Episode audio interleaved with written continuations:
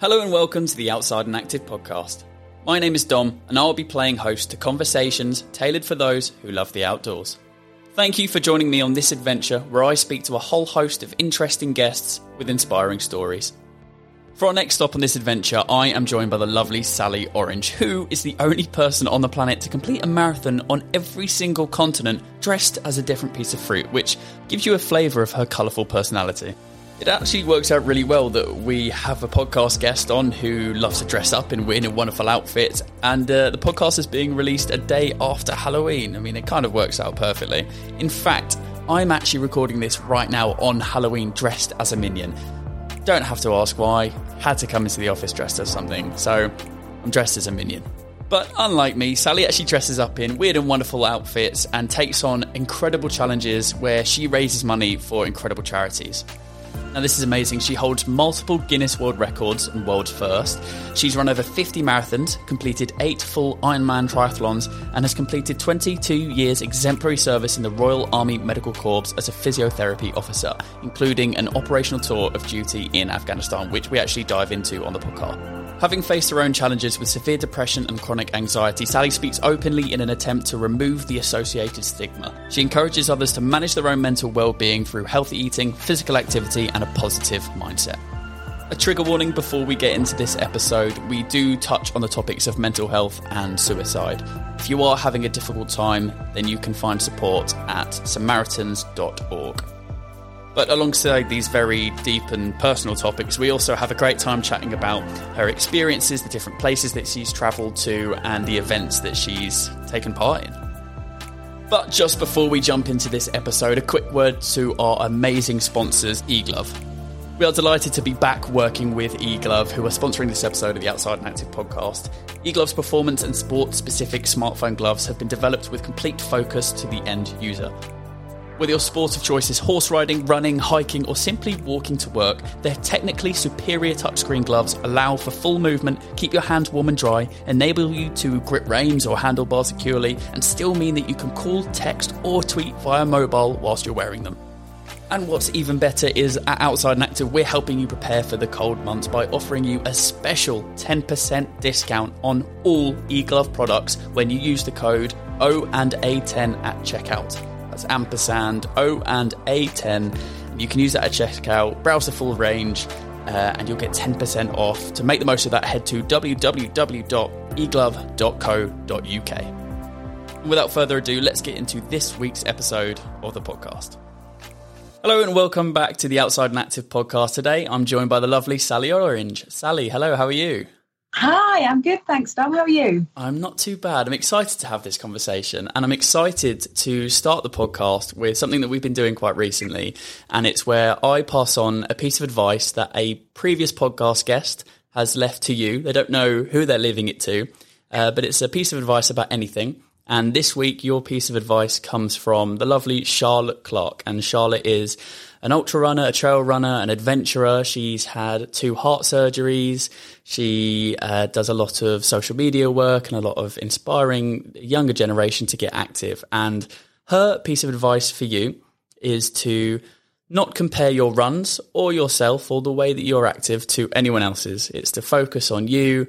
And I'm sure that's something you do. But, uh, has there ever been a time where it's been tough and you do compare yourself, whether that's competitively to other people, or are you quite good at just being part of the community and running for yourself? Oh, no, I think in the past, I think it's something that um, I've definitely done of comparing yourself and then beating yourself up because you don't quite live up to the high standards of, of somebody else. So I totally agree with Charlotte and think it's a you know brilliant piece of advice. Um, and I think it's something that younger people, it's better that they learn that in their early years rather than having to get to their 40s, you know, which is probably the, the, time that I realised it. Probably wasn't until my 40s that you can't compare yourself because excuse the pun, but it's a bit like comparing apples and oranges. We're not all the same. So, um, yeah, brilliant piece of advice, I'd say. Amazing. So, another staple question that we have at the beginning to ask you is what do you love, Sally Orange, about being outside and active? Uh, I just, I think it's the, it's, it's the way it has an impact on all your senses. So when you're outside, you see different things, you smell different things, you you feel the wind or the rain or the the elements on you. Um, so yeah, I think it's just holistically how it can have an impact on you and make you feel better. I think it's very rarely that we can say we go outside and it makes us feel worse. And I would always say that there's no such thing as bad weather, just bad clothing. That's a good piece of advice at the moment, especially in yeah. the UK, because it's getting colder, it's getting darker, and it's getting rainy, and it's hard to get yourself out there and take that that first step out the door. How do you stay motivated? How do would you encourage other people to stay motivated and take that step outdoors when it's getting darker and colder?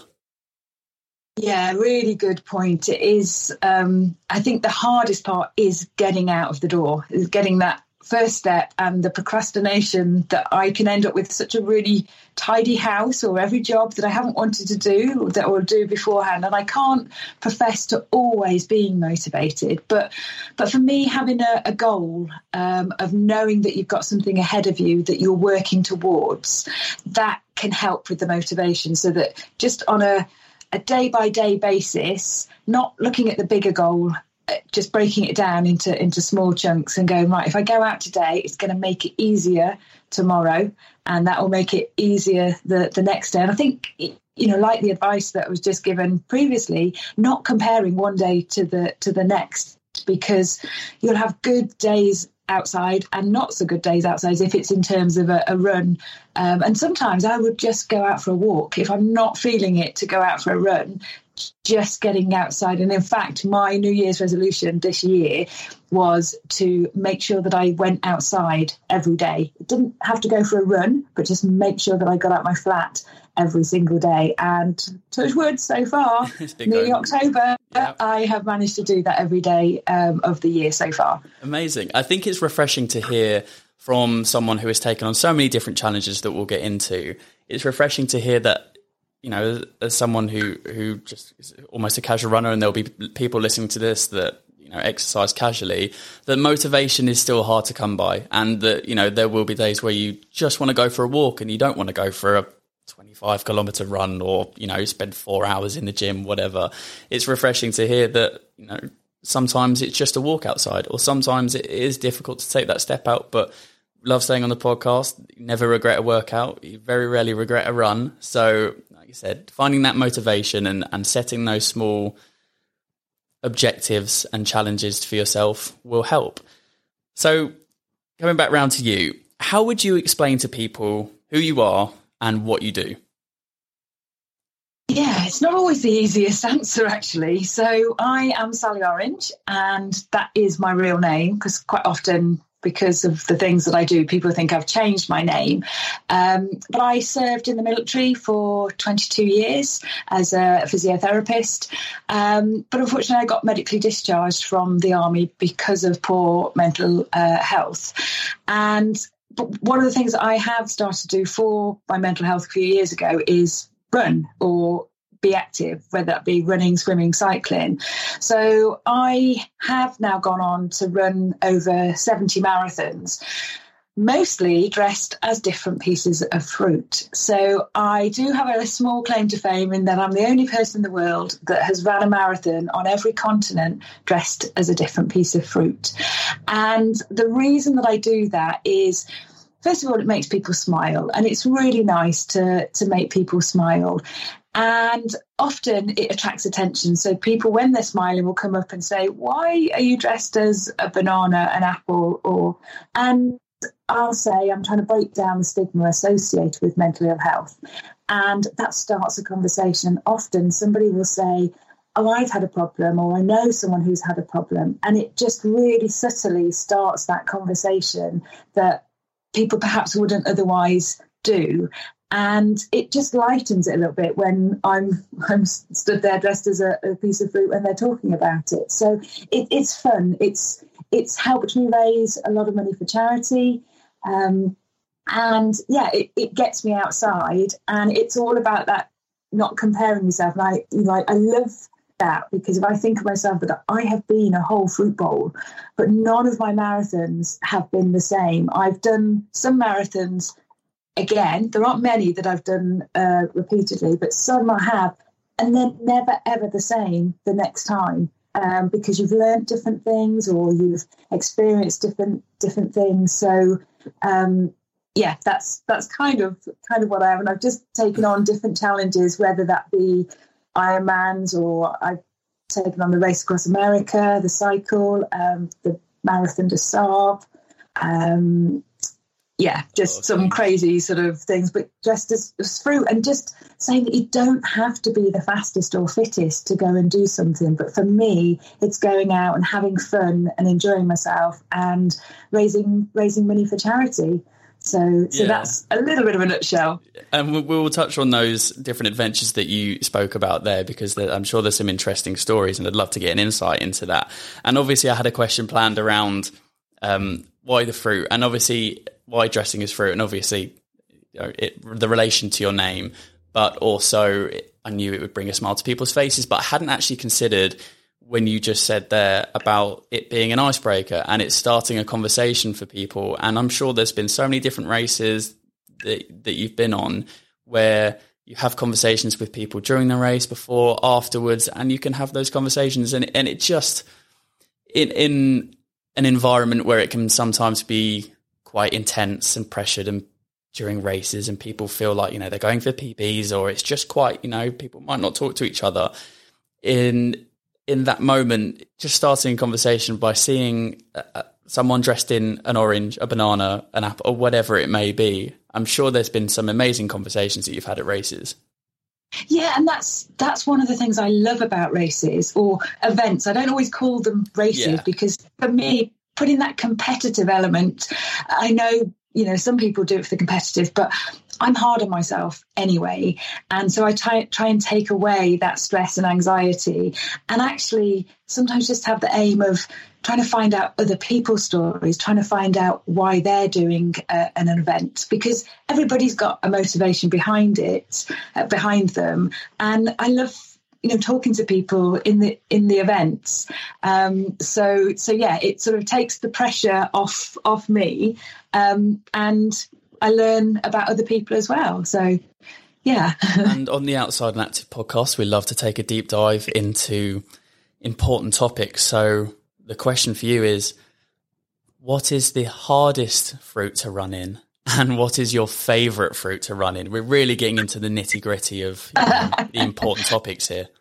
Yeah, well, I think the favourite has to be the orange, um, because of my name. I've, you know, I've got a, yeah, a, a definite affinity to that being being my favourite. One of the hardest was probably the pear uh, which I ran a marathon in Antarctica, uh, dressed as as a pear. but it actually served as a as a windbreak. It kind of encompassed my whole whole head, so it did help keep me warm.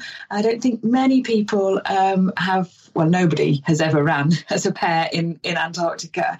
Um, so yeah, I would I would say that, but what I found after about 50 marathons were people would say to me, You're completely nuts. And I thought, What a great idea. So I got a nut costume Amazing. and I used it. Um, I got a sign on me saying, Nuts about mental health. Together we can crack it. And ended up getting the Guinness World Record for the fastest marathon dressed as a, a nut. So I quite often try and like to use the costumes um, to yeah, to, you know, to either sort of highlight a topic or, um, yeah, as I say, bring a bring a smile to different people. And I know that some people would say, "Oh, you, you can't use nuts or bananas," or, and I just thought, well, embrace it because if it's a good way of opening that conversation, then then why not? I think the sentence "running a marathon in Antarctica."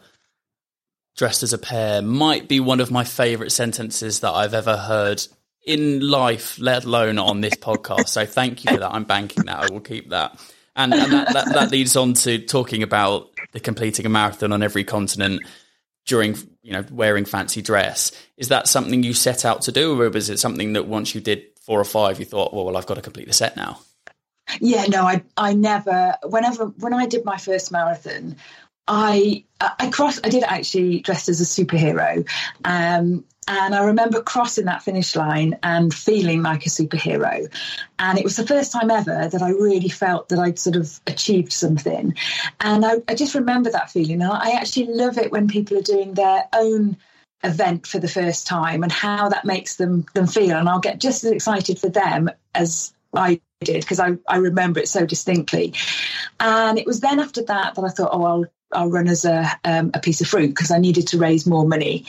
Um, and yeah, I, I'd done a couple of marathons and then thought, oh, I was on holiday somewhere. Um, so I thought, well, there's a marathon going. I'll I'll do that. Actually, no, I wasn't on holiday. I was in Afghanistan. Um, wasn't really a holiday Not destination. Holiday. that, that, was my second um, second marathon, and it was dressed as a banana around Camp Bastion. And so then I thought, well, I've done two different countries, never really thinking about the the continents. But slowly, as I, I did more, um, I kind of thought, yeah, but actually there is something here that I would, you know, I'd always wanted to go to to Antarctica, and there was a way of putting the two together. So, yeah, I kind of found uh, it, it sort of found me. Really, it was never the, the the dream that I set out to do, but you know, an incredible thing to have done. What was the most challenging continent or country to run the marathon in, and why? One that was particularly challenging, and it's a it's a case of always read the small print. Um, so I I went to Mongolia and ran across a frozen lake, except it wasn't actually just a marathon; it was hundred miles. Um, oh, just a bit was, further then. just yeah. And i decided to do it as a chili pepper because i knew it was going to be freezing cold so i thought i'd look red hot. So it was minus 50 i'd not long been back from antarctica and i was sort of like i can do cold. And then i got to mongolia and it was so much colder. Um, and it was so much further but i kind of thought well i'm here now so crack on and uh, do an extra extra couple of marathons uh, on on top. So yeah that that was quite a different one. But then I, I, did one also in in Uganda, and it was actually a week's volunteering before the marathon at the end, which was lovely. But the marathon was actually through villages, so I ended up having two little eight year olds running and holding my hands. They were running in flip flops and they were holding my hands probably for about six miles. And it's really hard to run without your arms. Um, but the smile on these kids' faces, I, I remember that one as just a, a, really fun and you know getting young people involved in in that because that's one of the things that I do love to do is the pieces of fruit. It whether they're businesses, corporates, or children, it's it, it gets them involved. And if I go into schools with all my fruit costumes, kids love getting dressed up. And I'll use it to talk about emotions or talk about fitness. And as I say, saying that you don't have to be the fastest or the fittest. And a lot of people, when they do an event, the biggest fear that they have is what if they come last? And I say that in schools. What you know, what's the fear? What, what, I don't want to do it because what if I come last? Now I have come last in in a couple of events, and I say to them, you actually get the biggest cheer if you come last because people come back and they support you. And I say to children, if you're first, all your friends are behind you, so no one sees you finish. But if you're last, they're there to be able to share in that with you as well. So sometimes it's just turning it round and, um, you know, sort of making the best of a maybe not great situation sometimes. I imagine there's a room in your house with a load of costumes just hanging up like that you add to and pick from. Please tell me that's true. it is. Amazing. yes, I do have them on coat hangers um, because I then found going into schools if I've got them in coat hangers, I can just get get them off and get the kids. They can come and pick which ones they uh, they they wear. So so yeah, I do I do have a fruit bowl of a um, a wardrobe. so incredible. Um, so taking it back to what you spoke about earlier, 22 year service in the Royal Army Medical Corps uh, physiotherapy officer, touring Afghanistan. How did you get into that? And how was your experience being in that, you know, serving and also then your tours of Afghanistan? Yeah, I mean, how I, I, didn't know any, I'm not from a military background. I didn't know anything about the, the military or the army. But then when I was at university, I found out about the Officers Training Corps, and uh, it was about getting outside and being active. And I thought, wow, that sounds that sounds great, and something to do with like-minded, motivated people. And I think that's how I first first got involved and was learning a different skill. Um, and, and I was getting paid for it as well. You know, this is something that I would pay to go and do, but I was getting paid to to do it. And then as I qualified as a as a physiotherapist, realised that I could do that alongside my day job. So I was working in the NHS and part of the Army Reserves. Uh, then I had the opportunity to go full time for seven years, and it was in that time that I went to Afghanistan, and that I would say was the highlight of my career because I was really putting to to use and into practice everything that I'd learnt and had trained to do. And it was a, a hugely rewarding, it was difficult because we mm. saw some incredibly difficult uh, sights in the hospital, but that, yeah, that sense of purpose was just so so strong and the community of people that you were with and you i mean you were literally living eating breathing with the, the people that you were you were with. Quite a quite a unique situation to to enter into. Um, but as I say, having that that purpose, and then you know, as a physiotherapist, I was really lucky that when people when I got back and when other people got back, I was able to continue with their rehabilitation and still know what they've gone on to to achieve and some of them have become paralympians and have gone on and done some you know incredible things and when I'm finding a, you know an event difficult, if it's an endurance event, it really sort of gives me that sense of I am incredibly lucky to still have my legs to be able to go outside and do these things. So it yeah, it sort of worked in a, in a different way as well. That I'm, you know, it's given me that purpose and that sort of, uh, you know, desire to think actually life is very short and we can take lots of different opportunities and you know the washing up or the making of a bed can wait if it means i get outside meet other people and do different things and experience different things. So it's quite a long answer to your question but it yeah you know good, it, it is. sort of um yeah that that's how i'd see where it's come from and where it's taken me i, I guess it's it's interesting. I've been fortunate enough to have Michael Coates and Brian Wood on the podcast, people that have you know been around and served in the military and toured Iraq, Afghanistan, and have said similar things to you about that appreciation of not only life but you know having the ability to do things and achieve things. Being in that environment, being in Afghanistan, it must be difficult as you as you touched on, but it must also be rewarding and you must have learned a lot from that experience. Yeah, I think you learn a lot about yourself. You learn a lot about other people, and it does quite often. It brings out the best in people when you're in a difficult situation and people come together and they support each other. And I really feel that positivity breeds positivity, and that's something that you know I now like to surround myself with positive people because I feel better when I'm with when I'm with those people. And uh, you know I think once you've been through through hardship the the smaller things in life don't matter quite the same. Um, and it gives you a perspective.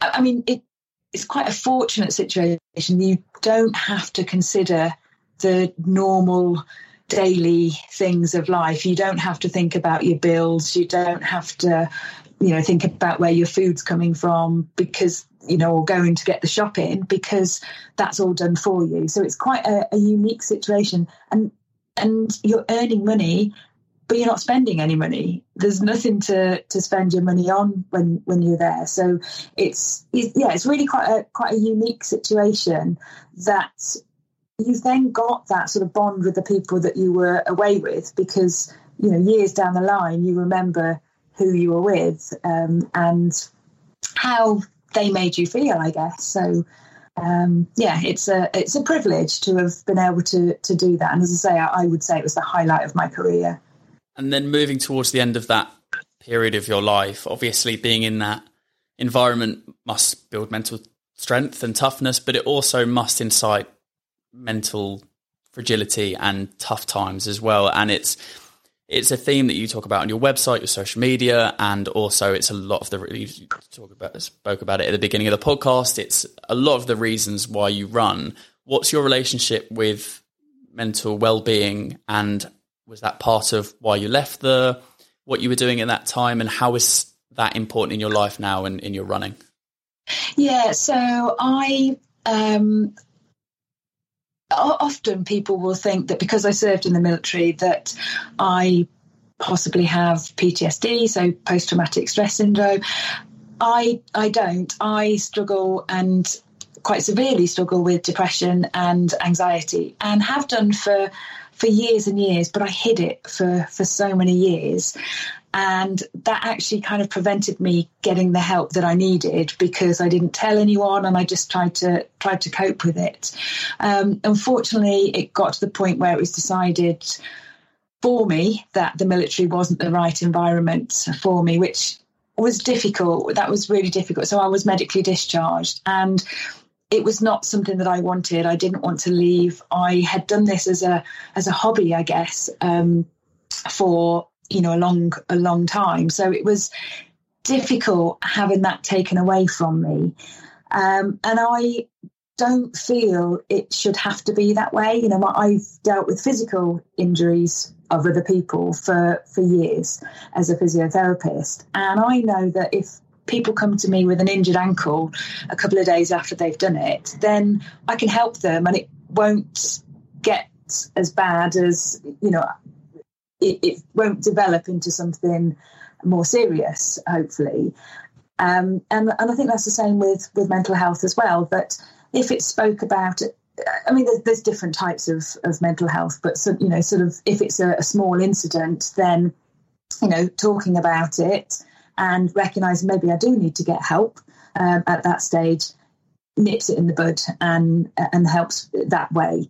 So I didn't get discharged for what often people think, as I say, the, the, the PTSD. And it, it's surprising. I have actually been asked a few times to go back and speak to the army about the challenges with mental illness, and I I was able to succeed because I managed it, and I've learned over the years how to manage it. And I I was very fortunate when I was medically discharged to be asked by the Army Cadet Force to be one of their national ambassadors. And I think that's really forward thinking because having somebody who is open about having a mental illness shows young people that you can still go on achieve and achieve with uh, a mental illness and that it might set you back at times, but it actually develops your resilience that you can use in lots of other parts of your, your life and other situations as well. So I think for young people to to see somebody else and not be afraid to to talk about it hopefully is you know is is a great thing. And that's why I sort of champion it so so much with younger people because I think that's the that's the generation that we need to target so it doesn't get to the problems later in life. Uh, it's interesting you talk about that mental strength that you're building up after that and that resilience because I speak to so many people that take on challenges akin to the ones that, that we'll touch on and that, that you've done, you know, over 70 marathons, eight Ironman, Ironman triathlons, all of the challenges that you take on, Marathon des Sables. Those events take an extreme amount of not only physical capability, but the mental strength to push through barriers, the, you know, the, the that little voice telling you to stop, how do you find it was that part of that building of obviously going through the depression and anxiety that you've spoken about is is is tough on the mental well-being but to then achieve all of the things you have must take an incredible amount of mental strength and motivation. I, it, it's actually quite easy now because when i was really really unwell it was a case of life and death. It, it really was you know i was I wanted to take my own life and was at, at that point. Now, with an event, if it's getting tough, which they do, um, it's never life or death. It's it, it's a choice almost. I, I've chosen to go and do the event in the in the first place, and I can choose whether to stop or not.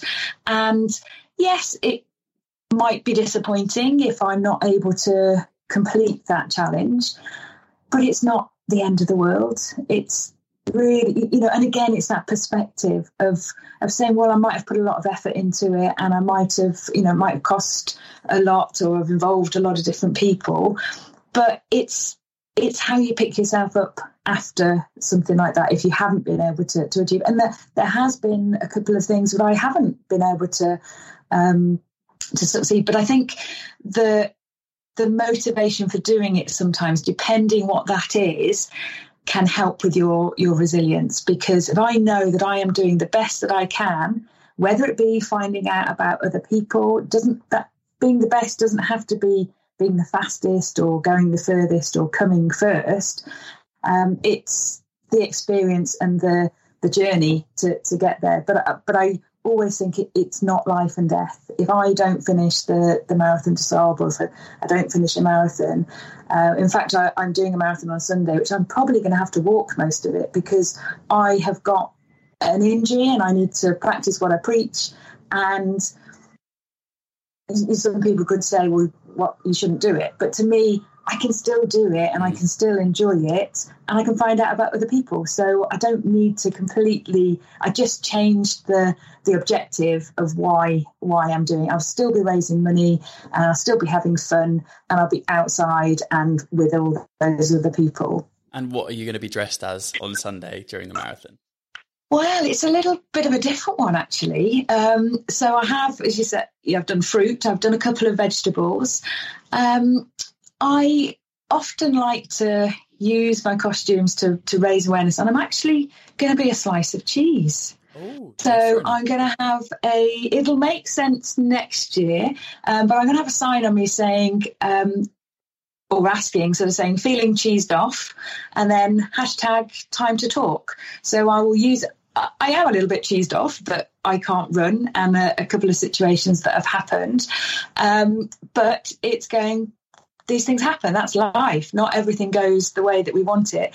But if you talk about it, and then you know it can it can get better. So it's a, a slightly different uh, slightly different theme, but hopefully it'll bring a smile to to people again. So that's that's why. Yeah, slightly different, but like you said, it'll bring a smile to people's faces, and you'll be opening up those conversations like you spoke about earlier. So oh, I'm sure that, that that will be good fun. And the most of the events that you do, the marathons, are you raising money for charities, and are they usually mental health charities, or do you diversify?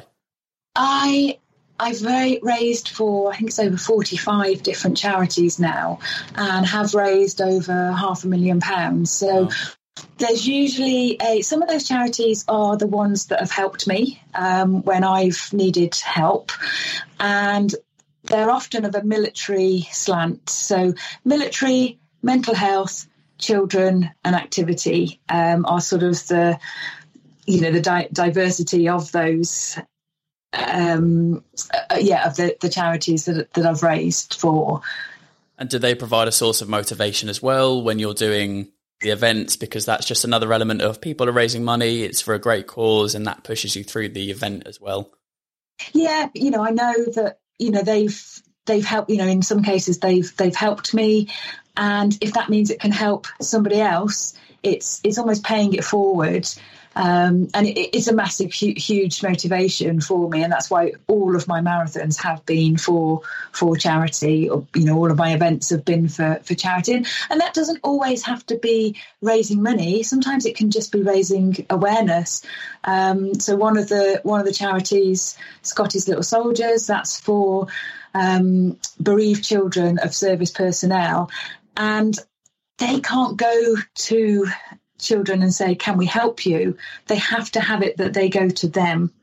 The children go to the, the charity. Well, if people don't know about that charity, then they're not able to, to help them. So just letting people know what the charities do. And the great thing is by doing it for so many different charities is I've got to learn which charities do what. So if I come across someone who's having a difficulty, I'll be able to say, have you heard of this charity or have you heard of that charity? And know which charity to signpost them to for their individual uh, challenges or problems that they're having.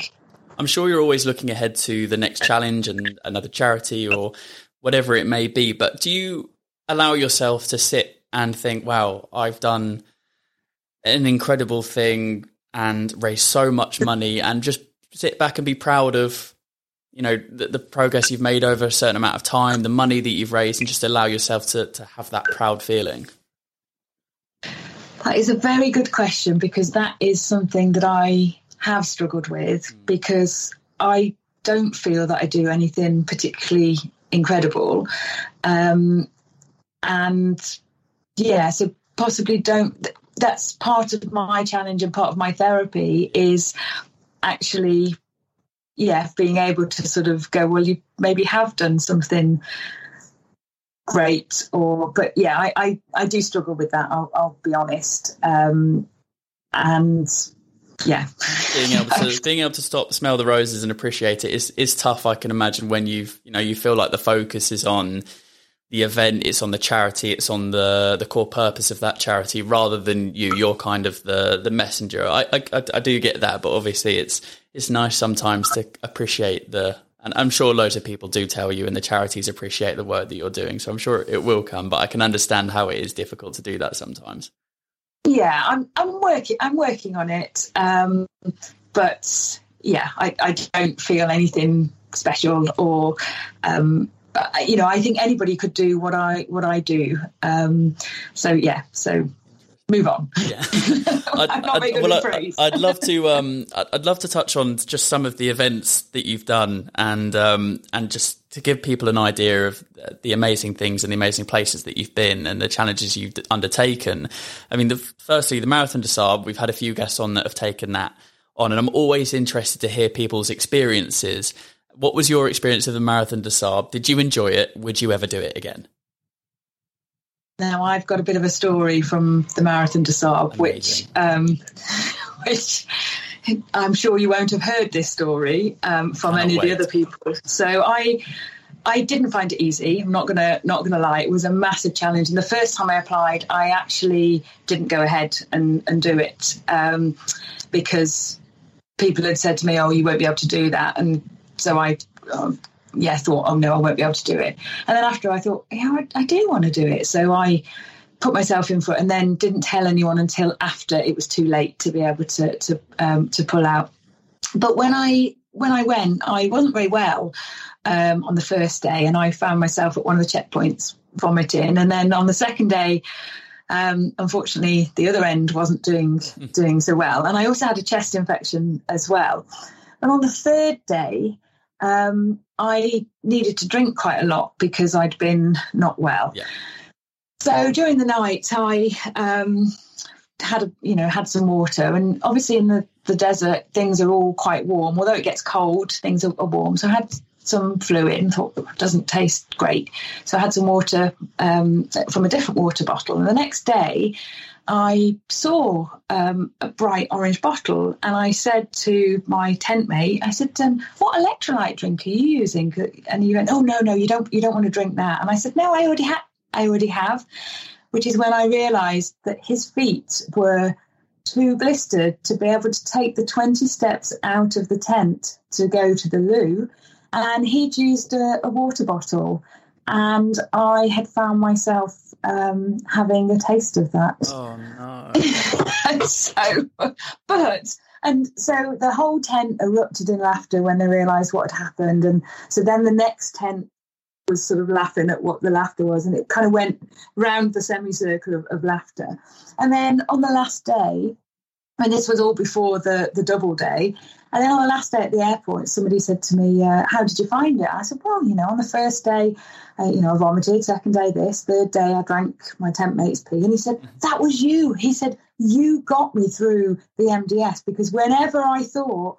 I'm having a really tough time. I just thought to myself, at least I'm not that girl who's drank her tent mate's pee. So I now use that to, to young people to say, you never know when you're inspiring other people by what you do. That's incredible. That is a source of inspiration that you were giving that you did not know you were giving. But, and, and I will not do again. Hopefully, no, you wish it didn't happen, but it did. So you might as well have it, have people laugh Make about the best it. of it. well, you're right. That's definitely a story and experience that I'm sure not many people or no one else has from the Marathon des Sables.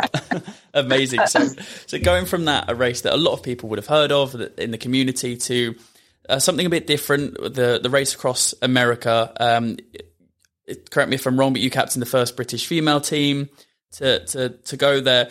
What is it, and what was your experience of it?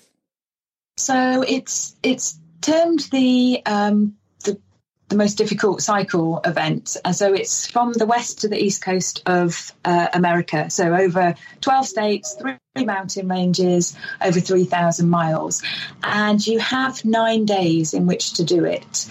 And I wanted to get a group of women together who'd had uh, difficulties with either their physical or mental health. So we were a real mixed bag of, of people. We had a hand cyclist, a recumbent cyclist, an amputee. The oldest rider was 69. Um, so, uh, as I say, a real sort of mixed bag. And it, it's a relay. So there's only ever one person cycling at one time.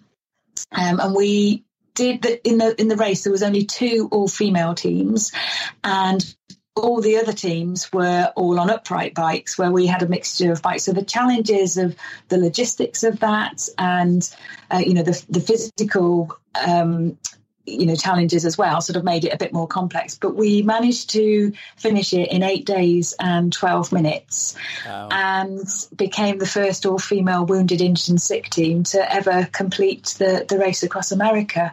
So it was a lot of sleep deprivation um, you know sort of coming together as a as a team and yeah, achieving something. And so we we weren't, uh, you know, not elite athletes or anything like that, but just saying if you have a focus and a desire to want to achieve something, then you you you can do. And it it you know sometimes people say, well, how many miles a day did you do? It was more complex than that because there would be no point putting a hand, hand bike on an uphill because they would be really slow. So tactically saying, right, we've got an uphill coming so we'll get an upright rider to do that short section, but the, the hand bike will be really fast on the downhill. So we'll put them on that bit. So so one person will have done a lot more miles than than somebody else because it was using the skills that we'd we'd got because of the different bikes that we'd got as well. And that experience is different in a team compared to the Marathon des Sables, which okay, you might run with other runners for certain periods, but it's on your own effectively. Yeah. So the race across America you're doing in a team, how does that compare? Is it nice having that support, or do you feel like you have maybe like less control over it? One difference I know definitely is was probably before the event and the the training for it. So I'm not great at training, I have to admit, and I just kind of go out and do events, not particularly training for them. But that was something that if I didn't train, first of all, how could I expect everybody else to train if I wasn't training? And also, it's that feeling of not wanting to let anybody else down. So if I'm on my own and I pull out or you know don't go as fast or you know whatever then it's only me that it affects whereas as long as I know that I'm putting in my best and hopefully everybody else is putting in their best, I really, it doesn't matter to me if isn't successful in the aim of finishing because success isn't always about finishing. Um, it, you know, it can there can be different things with with success. As I say, you know, it might be that you've heard a story that motivates you in a different part of your life, or you meet somebody that that that to me is success, but it's not success of finishing in the fastest time. Um, so so we had to be quite clear about what our objective was, and that was to finish safely um, and together as a as a team, rather than necessarily being the the fastest. We that wasn't our aim to to be the fastest. We we wanted to finish. Um, so yeah, different different objectives. What an amazing um, experience. Yeah, yeah, it was. Yeah, it was an, an incredible experience. And unfortunately, I had had an accident um, three weeks before, so I'd fallen off my bike and had quite bad concussion. Um, so it was that I found that really difficult for you know sort of planning for sort of eighteen months, uh, you know, an expensive thing, and then potentially not being able to to do it, and um, not being you know not being well. And actually, I didn't realise it, but the concu- the concussion really triggered my depression. Um, so I did feel suicidal. I was fine when I was actually cycling and when I was doing the event, but the minute the event stopped, it was almost too much sensory overload of there being too many people. And my brain could sort of manage two of the three things. But when I had to do or three, it, it just didn't do very well. So it, it, it, was it was tough in, in that respect. Do you use these challenges, events, adventures as an output, as an antidote, as an escape? All three of them? Does it depend? Um, I think probably all all three of them, um, and it's yeah. I suppose it's the the focus. It gives you you know it gives you a um, you know a focus and a motivation, um, and you know the physical benefits are that you the endorphins that are released, the people that you're with, that you're not you know not alone. Um, so yeah, I think I would say all three of those things. And gosh, you, we've spoken about a couple of the challenges and highlighted them, but just to give listeners an idea of some more cycling the length of New Zealand, climbing several mountains, skiing the Arctic Circle, you've done swimming challenges. I mentioned the eight Ironman triathlons earlier, and obviously the, the over 70 marathons. And I'm doing you a disservice. There's other things as well, as I, I know that. But is there anything that you want to do that you haven't done? And if so, is there a reason why? Um, there are a couple of things that have been postponed and are in the pipeline, and I will be doing. Um, and one of those is the seven marathons on seven continents in seven days. Yeah. So I will now be doing that in February hopefully if it all, all goes ahead. And also the North Pole Marathon, I've been waiting for four years to, to do that as well. So hopefully this year it will will go ahead. Um, so yeah, they're they're sort of um, things. But then I've actually got another challenge in May that basically for the Jubilee I did seven k a day for seventy days, and it wasn't it's more consistency. Yeah. Uh, it wasn't particularly massive distance, but it was just showing up every day and, and doing that. Now, what I want to do, what I will be doing in May is seven times 7K a day for seven days. So seven ultra marathons in seven days. But I'm actually going to be doing it on a running track. And I'm calling the challenge going around the bend because when you have a mental illness, you feel like you're going round in circles. But the message being that if you break it down into small chunks and only tackle 7K at a time, then it will hopefully become more more achievable. Oh, so um, lovely message yeah, people quite often think I've gone gone round the, the, the bend, but then I'm actually going to make it into to an event on one of the day where teams will come together and they'll get seven people, um, and they will show what you can achieve with support. So they will each do seven k, and they don't have to run it; they can walk it. But I chose seven k because a lot of people do couch to 5k but for me to think you've got to go from a 5k to a 10k is double the distance that you've worked all to, you know to seven is kind of a nice in the middle um, so it's looking at something that's achievable for a lot of you know a lot of people. And you know if people want to make it more difficult for themselves they can try and be the fastest or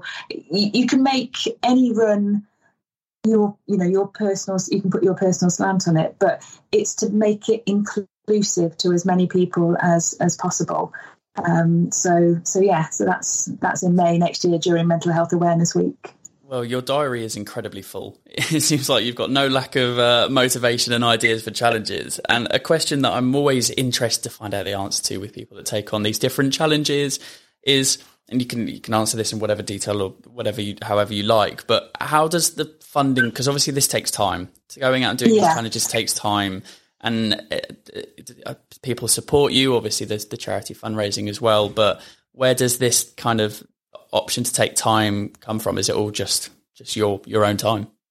yeah, it is just all my own time. I mean, a marathon um, is is a weekend, you know, so you can do that sort of. But I've now chose to you know, I would do some of the marathons when I was on holiday. So I would build a holiday, my holiday time around around that. But with with some of the the bigger bigger events, you know, they're perhaps only once you know once a year. So that is when I would use my my time. But I I have found now that I dedicate a lot of time to that's my kind of fun of you know perhaps rather than because again you you can have a few drinks after you know, sometimes I have a few drinks before because I say I am very normal mm. and sometimes a glass of wine the night before um, you meet people and yeah that's you know that's that's part of it and it's part of the the lifestyle I would say rather than it being you know with, with the Ironmans yes a lot of people train and that's all they do and all they talk about but I just fit it in with, you know, with life really, rather than it being a sole focus. But but saying that, I'm obviously not one of the fastest. So, but because that's not, it's never my, you know, desire to be the be the fastest or you know or the fittest because I never will be. It's amazing. Some people use their work holiday to go and lay on a beach somewhere and relax. Some people use it to go to the North Pole and do a marathon. It's it's it's incredible. It's incredible. Um, another thing that you you have or do is uh, world records and and world firsts. Give us an idea of a few of them, and do you go for them, and what do you love about them?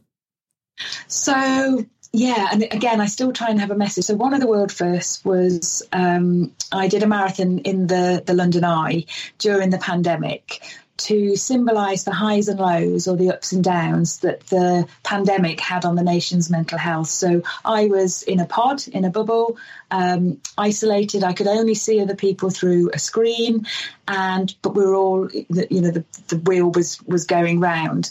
So that was the the first female to do. Um, a marathon in, in the London Eye. Six days later, on World Mental Health Day, I did the world's deepest underground marathon and called it Beneath the Surface because you never know what's going on beneath the surface in somebody else's mind and got the Guinness World Record for the world's deepest underground marathon. So it was a mile deep in a mine up in North Yorkshire and there was um, tunnels sort of under there um, and yeah there was six of us that that did that but at the same time the Army cadets uh, did the they we put a program together. So they did the most. They, they got the Guinness World Record for the most online users to do a mental health awareness training program, which for 12 to 18 year olds is you know a great thing to say that they've been a part of. But also they the great thing about it is the more people that beat that record get to learn about mental well-being. So they can sort of signpost themselves or, or, other people. So that was that was really good for them to to get that. And then last year for the virtual london marathon i did it in the moat of the tower of london.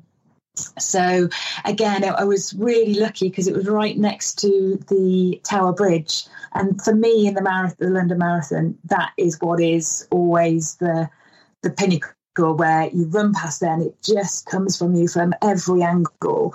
Um, you know, the, the, the shouting, the, the cheering. I had that all day because I was in, in the moat. But what I also did is I got six army cadets to come and do it with me. So they, they would do a lap and then they would swap with somebody else and we you know they ended up doing 10k each which was which was really great and yeah something that had never been been done before uh, but yeah, was was just I got the feeling of doing the London Marathon, doing it virtually without actually doing it. So um, yeah, I mean these challenges are amazing, but I think it's also amazing that there's a story behind them. There's a metaphor. There's a there's a there's a reason why it's you know like you said going around the bend for the challenge that you've got coming up for the for uh, the, the mile underneath or the, the, the deepest marathon as such. There's a reason behind all of these, and there's always a message.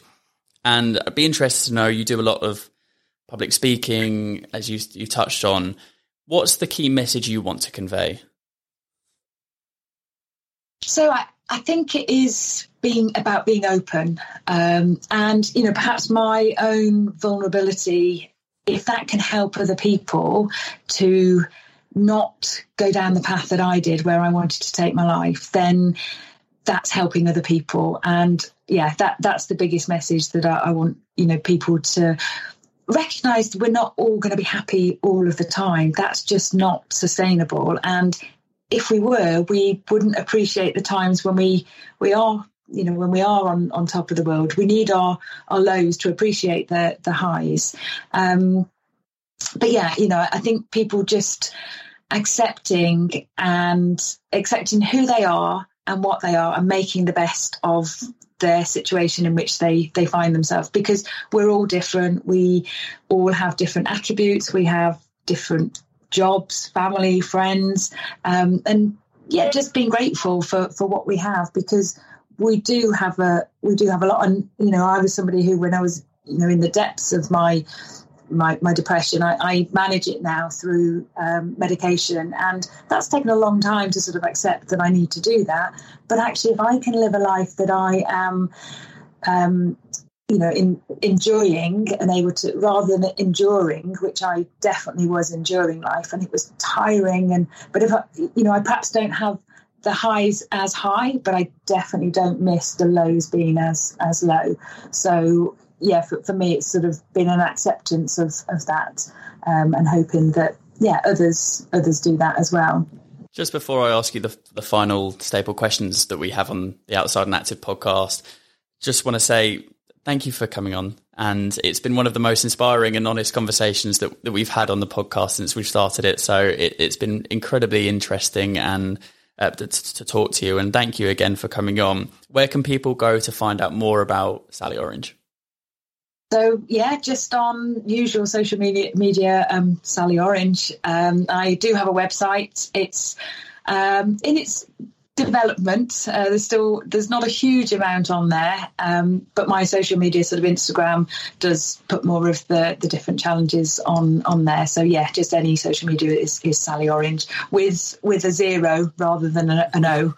So. well, we look forward to following all of the challenges that you have coming up, and there's loads. And like I said, I encourage people to go and have a look at all of the stuff you've done before and follow what's to come. Um, so, the final thing that I'd love to get from you is your piece of advice for a guest that will be coming on the podcast in the near future. Yeah, and you threw this on me at the beginning, and I've had to refrain from using it in, in the podcast. but people will often say to me, What time are you going for in a marathon? And they kind of start putting that, uh, you know, it feels a bit of pressure. So I just say to people to go for the time of their life. Um, because that takes away that pressure of having to to do it a, a time and yeah just to go out and have the time of your life rather than going for for a time uh, or the finish rather than going for the the finished line or the you know the finished time just to go for the finish line. That's a great piece of advice for running, but also I think that's a great piece of advice for life as well. I think you can take that into a number of different capacities and areas of life. So, Sally, thank you for the piece of advice, and thank you again for coming on the ONA podcast. It's been great. Yeah, thanks, Dom. It's been really nice chatting to you. And that is how season six, episode two of the Outside and Active podcast finished. I hope you enjoyed this episode with Sally. As I said at the beginning, there were some deep and meaningful conversations, but also it's great fun to talk about all of the different costumes that she's worn, all of the different fruits, obviously, that she's stretching into cheeses, and just all of the different countries she's visited to go and try different events and raise money for charity. I hope that you're enjoying these episodes. If you are, then make sure to leave a review. Tell someone that you know or someone in the family that you think would enjoy this just as much as you, and let's try and grow this outside and active community. If you want even more of us and have listened to all of the episodes, then you can check out our website, which has a load of different written content from awesome contributors and brands, and you can find that at www.outsideandactive.com. And a final massive thank you to our episode sponsors and friends of the podcast, eGlove.